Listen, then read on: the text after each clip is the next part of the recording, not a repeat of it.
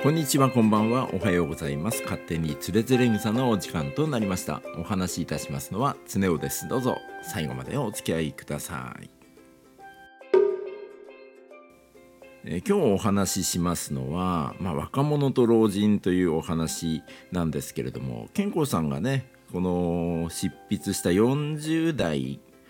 えー、中盤かな。だから今の自分の年齢とこの今の私の年齢と同じぐらいの時に若者に対して思っていたイメージであったりうんまあ若者嫌いなところっていうものがもう如実に現れている段があります、えー、今日はそちらのお話をしていこうと思います。どうぞお楽しみください。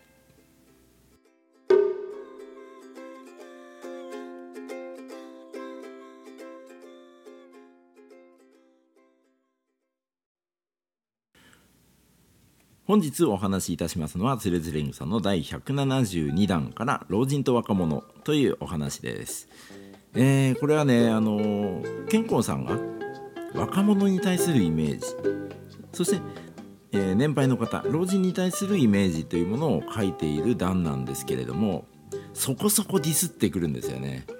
でどういうふうなことをディスってるかっていうと若者っていうのは血気盛んでであと移り気で欲深くって危険なことをしては失敗して。でそれでまた悩んで。でこの様子は坂道を転がっていくガラス玉のようだって言ってます。まあ確かにね若者の、まあ、無謀な行動っていうのを見てるとそれを坂道を転がるガラス玉に例えるっていうのはまあかっこいいですよね。なんか実際本当にそういう風に感じることありますよね。最近あの YouTube でえっと喧嘩自慢みたいなのをやってるのを見ているとやっぱりね若い子がねすごい生きっててね。まあ多分彼らの中ではかっこいいんですよね。でプロデュースする側の方はまあちょっと年も上でね冷静に見てるまあその若者のね無茶っぷりを楽しんでいるっていうふうにも思いますけれどもまあちょっとねあれはあれで怖いな危険だからね、えー、真似はしたくないですけどなんかやることはわかるかなっていう感じですよね。でそういう若者っていうのは綺麗なものをすごい好きでそこにものすごいお金をかけたりでいろんなものを集めたかと思ったら急にミニマリストになってみてでお坊さんのようになったりするっていう書いてますけれども確かにそういう感じで突然ね田舎に移住しようなんていう若者もいるぐらいだからなんかこう若者の心っていうのはとってもこうコロコロコロコロと変化するもんなんだろうなというふうにも、えー、見受けられますけれどもそれがね上手にね成功すればいいんだけどあまりにも思い切った行動をしてしまってで本当はもう大手企業に勤めてて将来安泰っていうものを手に入れているはずなのにほんとそこのレールから外れるっていうのも、まあ、これも若気の至りなんだろうなというふうに健康さんは言っております。ではこれに対して老人についてはどういうふうに思ってるかというと気力も衰えて淡白で大雑把でちょっとのことでは感動しない、まあ、心が、えー、揺れ動かない。動揺しない。だからこそ自然と静かになって意味のないことはしないし自分の体のことだけを考えてそして人に迷惑をかけないようにしている、まあ、これが、えー、年寄りですっていう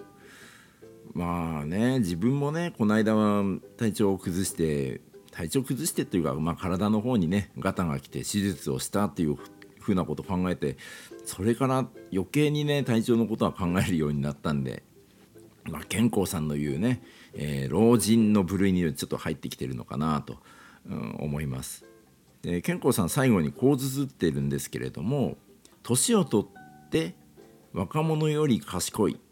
まあ、要は年寄りは賢いと。それはあ年寄りより若者の方が若いっていうのと同じっていうことを言ってる。だから多分当たり前だよっていうことを言いたいんですかね。えー、そんな、ね、老人と若者についてめちゃくちゃディスっている172段でした。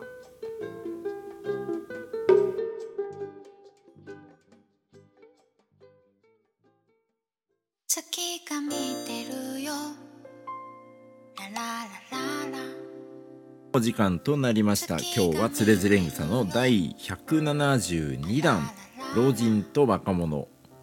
若者と老人か、えー、若者と老老人という話をいたしましたけどなんか老人と海っていうのが、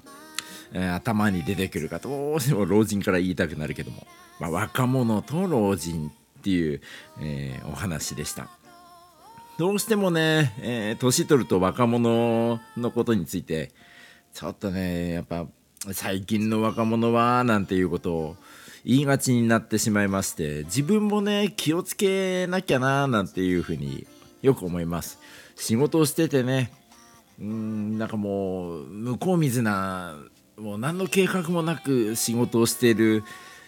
勢いのある若い子たちを見ているともうちょっと落ち着きなよな。もうちょっとね落ち着いて仕事すればいいんじゃないかなっていうふうにも思うんですけれどもじゃあ自分を客観的に見た時に自分もめちゃくちゃ仕事で、うん、突っ走ってる時がありましてまあねまだまだ私も若いということをここで、えー、ちょっとアピールしているんですけれどもそんな私でももう45歳ね、一回り下二回り下のね子たちと仕事をするっていうこともよくありますけれどもまあまだまだね自分は気力で、えー、この年齢をね吹き飛ばすようなああとね何年働けるかは分かりませんけれども頑張っていこうかなと思います。ね、えー、ここにも書いてありますけれども老人は老人なりにね、えー、自分の体調のことを考えてあとはね人に迷惑をかけないように、えー、そのようにね健康さんの教えを守りながらちょっと無謀なことをして仕事をしていこうかなと思います。ということで本日の放送はここまでとなります。勝手につれづれ草こちらの放送は毎週水曜日夕方6時に新しいエピソードを公開しております。そして本日取り上げました172段若者と老人。こちらは私の note、えー、ブログですね。こちらに書かれておりますので、えー、リンクは概要欄に貼り付けてあります。どうぞそちらからご覧ください。お話しいたしましたのは常雄でした。それではまた。バイバーイ。